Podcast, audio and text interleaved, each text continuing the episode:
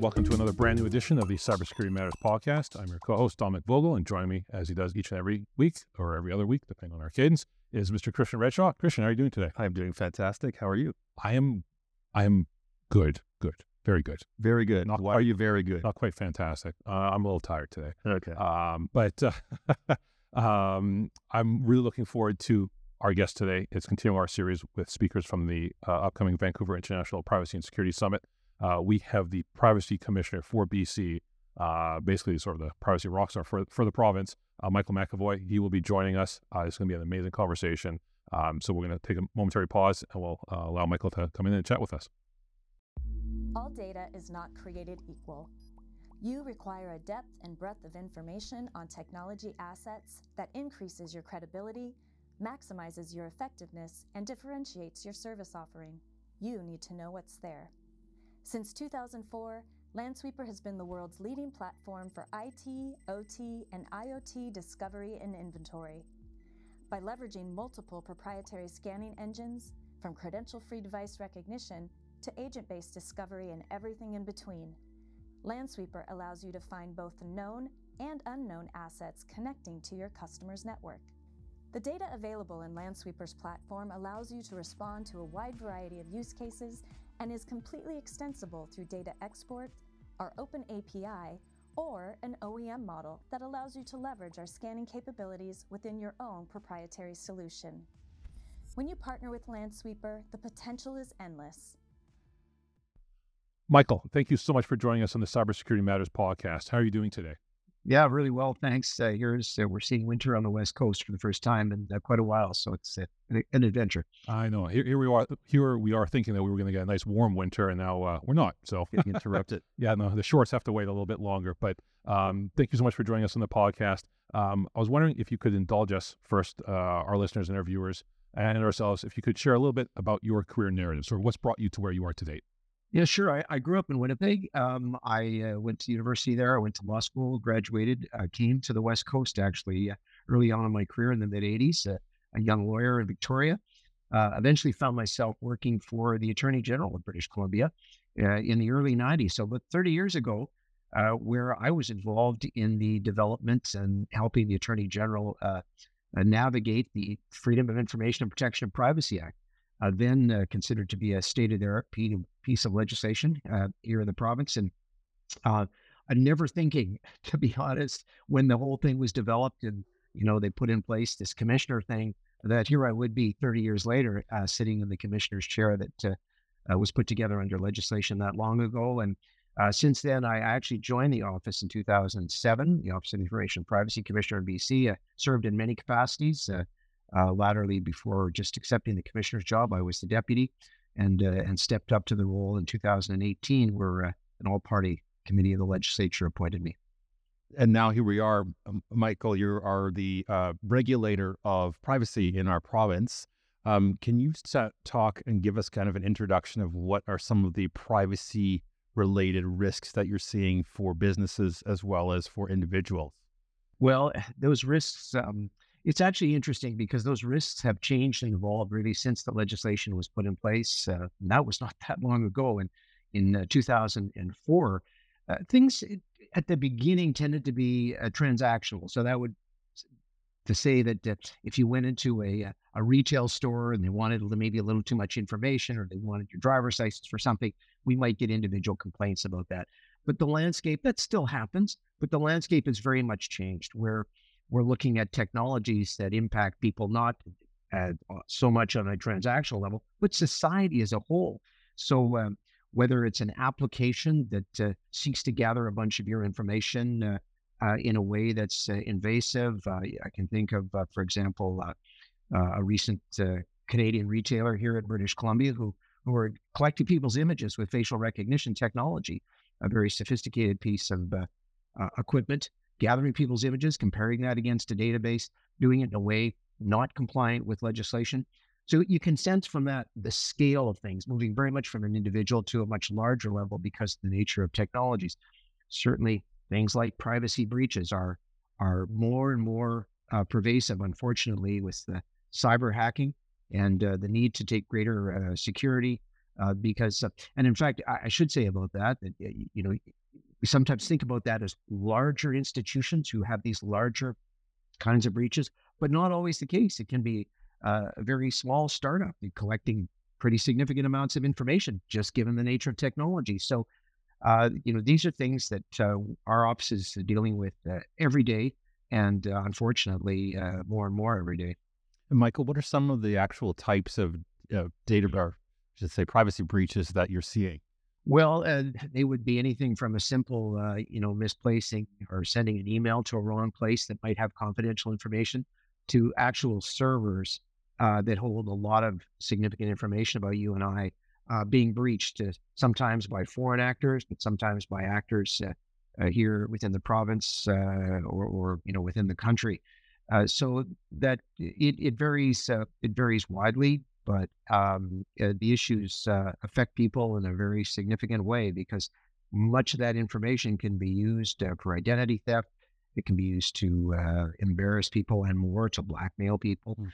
Uh, there's all kinds of instances of, uh, of that sort of thing going on. So, part of our role as a regulator is to make sure that we're able to work with some of those organizations and that it's there's no mandatory breach reporting here in British Columbia, which is absolutely uh, ridiculous in this day and age.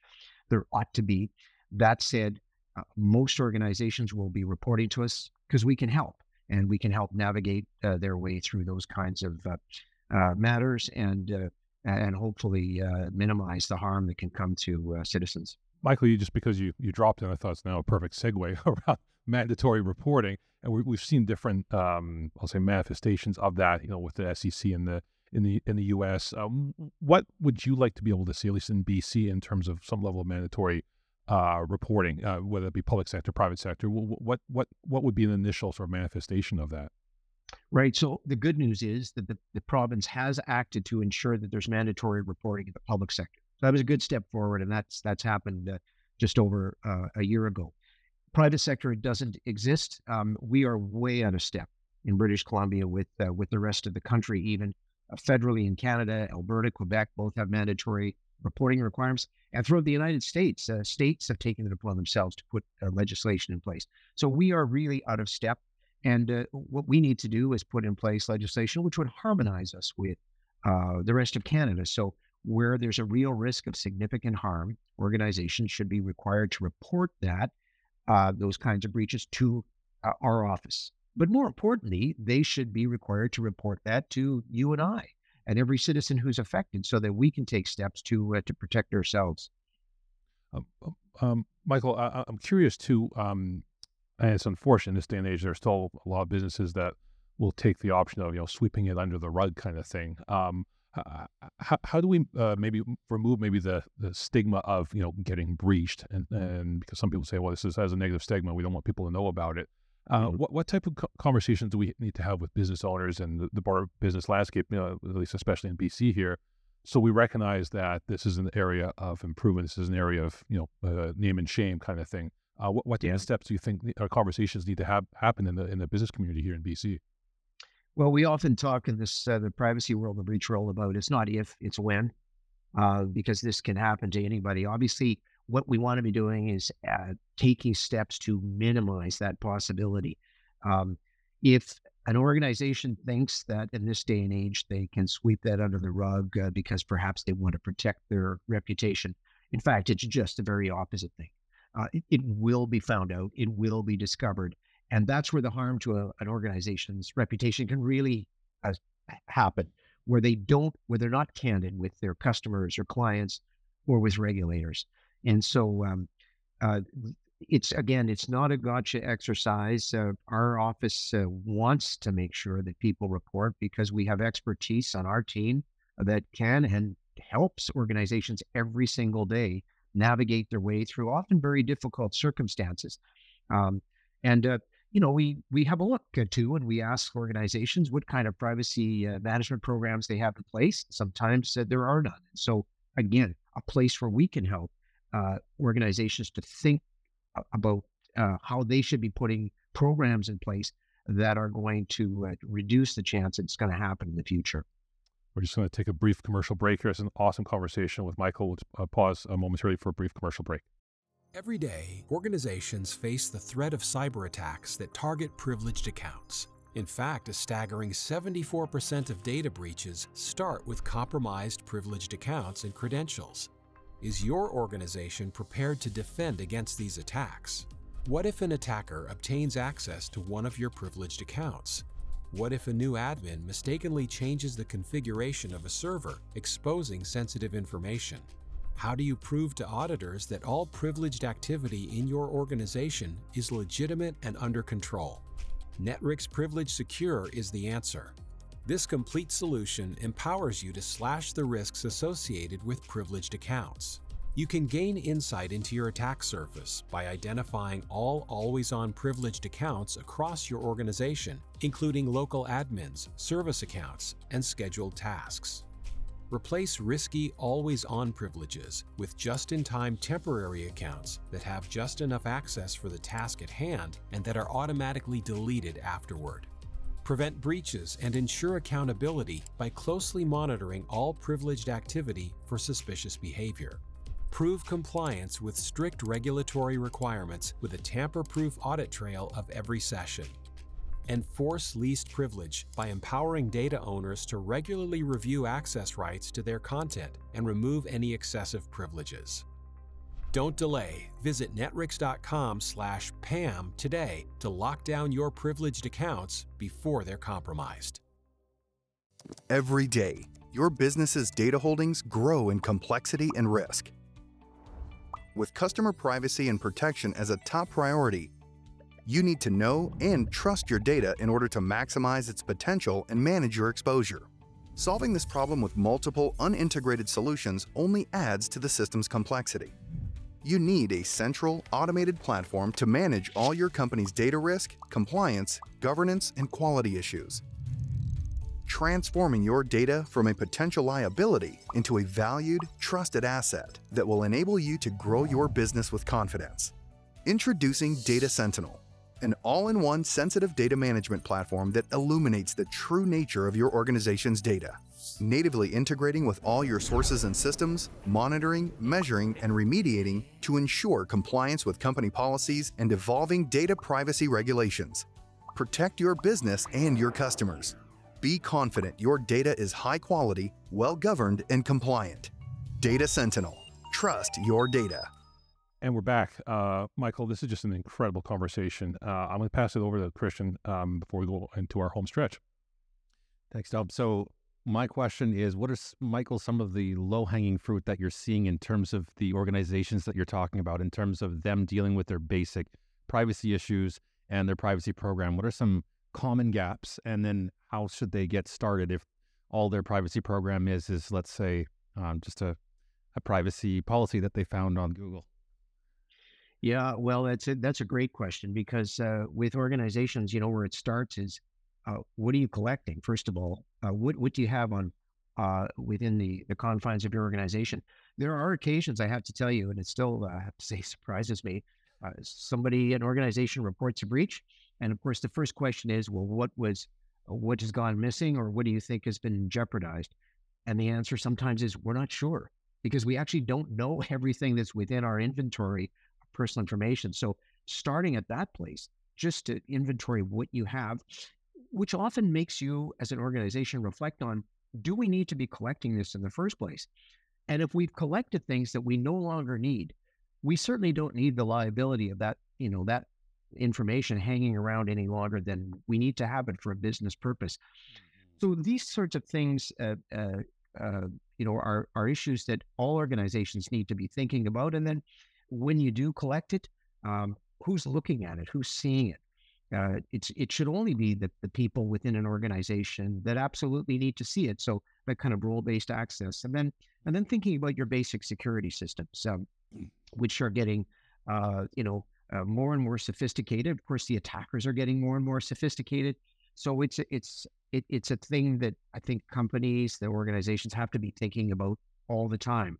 Uh, customers, clients, patients depend on organizations to be doing that. It's what builds this network of trust between organizations and uh, all of the people that they deal with. Michael, one, last question before we talk about VIPs. Um, I'm, I'm curious in, in terms of your thoughts on when we're talking about privacy legislation or uh, mandatory data breach uh, reporting.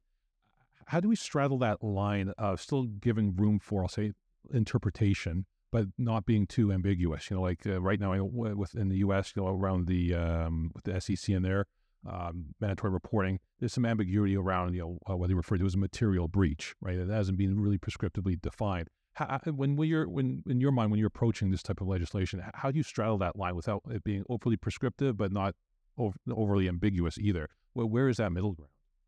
Well, I, that's a great question, and it really starts with I think the attitude of the regulator to make sure that they want they convey as we do convey a message. For example, with public bodies now, make sure if you're in doubt, if you're not sure, come and talk to us. We can work those things through. This is not something, uh, again, that uh, you, you either need to be ashamed about or, or fear.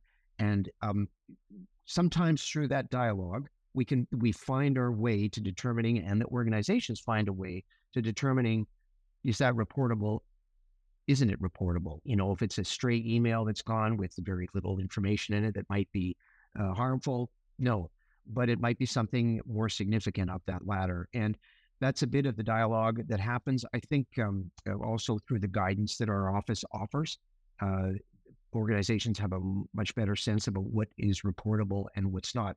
You know, our legislation here in BC and it really in Canada, we've taken an approach probably somewhat a little different from Europe. I think we're a little less prescriptive. We tend to be what we call principles based, and I think that's very effective in terms of the way we're able to uh, to able to regulate. That said, as regulators, both in British Columbia and Canada, uh, regulators need more tools uh, in the way of administrative monetary penalties that we can impose, different kinds of order making, and the ability of, uh, of regulators to cooperate across the country as we do uh, to strengthen those ties so that uh, the citizens can have confidence in the transactions that they have with businesses and organizations. Uh, really appreciate all this amazing insight, Michael. Uh, last question. Hopefully, it's the easiest one. uh, wondering if you could tell us what you're most excited for at the upcoming Vancouver International Privacy and Security Summit. No, know you've been there um, before, but wh- why do you enjoy the conference, the summit? Um, what what is it that uh, keeps you coming back? yeah, I've been a n- number of times, and and um, look, uh, like uh, like the world of privacy and security that we're all involved with, things have evolved over the years, and the conference has evolved over the years as well, and and really, uh, I think at really at the outset, it was uh, tended to be a little more focused in British Columbia, which was uh, seemed you know made sense at the time. But look, these issues now are are global. Uh, our office in British Columbia uh, is now we I am chairing the governing council of the Asia Pacific Privacy Authorities, 20 authorities within the Asia Pacific Rim. We work together uh, on a daily basis with the regulators across the country. So that has just expanded greatly. Well, the conference has expanded greatly too. I mean, it's global in scope. Uh, I think uh, through uh, through the organization uh, that uh, Greg and others have put together, it's really put I think British Columbia, Vancouver, British Columbia on the map, um, and and really I think reflects the fact that we live in a in a world now where data obviously knows no boundaries, and so we have to be thinking that as policymakers, as organizations, and obviously as me and our office as a regulator, we need to be thinking about that sharing talking about issues uh, and and thinking about convergence and how we regulate. So. Uh, one of the really great things about the conference is it brings all of those elements uh, together in one place and allows just a really um, uh, terrific landscape in which to have these conversations. Uh, Michael, thank you so much for an amazing, amazing conversation today. Uh, thank you for joining us on the Cybersecurity Matters podcast. I appreciate being invited. Awesome. Thank you again so much. And Christian and I will will be right back to wrap up today's episode. Join us at the 26th Annual Vancouver International Privacy and Security Summit. Embark on a transformative intellectual journey on guarding privacy, fortifying security, and navigating the AI frontier, where visionaries, experts, and innovators convene to dissect the intricate intersection of cutting edge artificial intelligence and the critical imperatives of preserving privacy and enhancing security. Through riveting keynote sessions, interactive workshops, and collaborative panels, this event promises to unravel the complexities, challenges, and opportunities that define our digital age. It's a special promo code CyberSC15.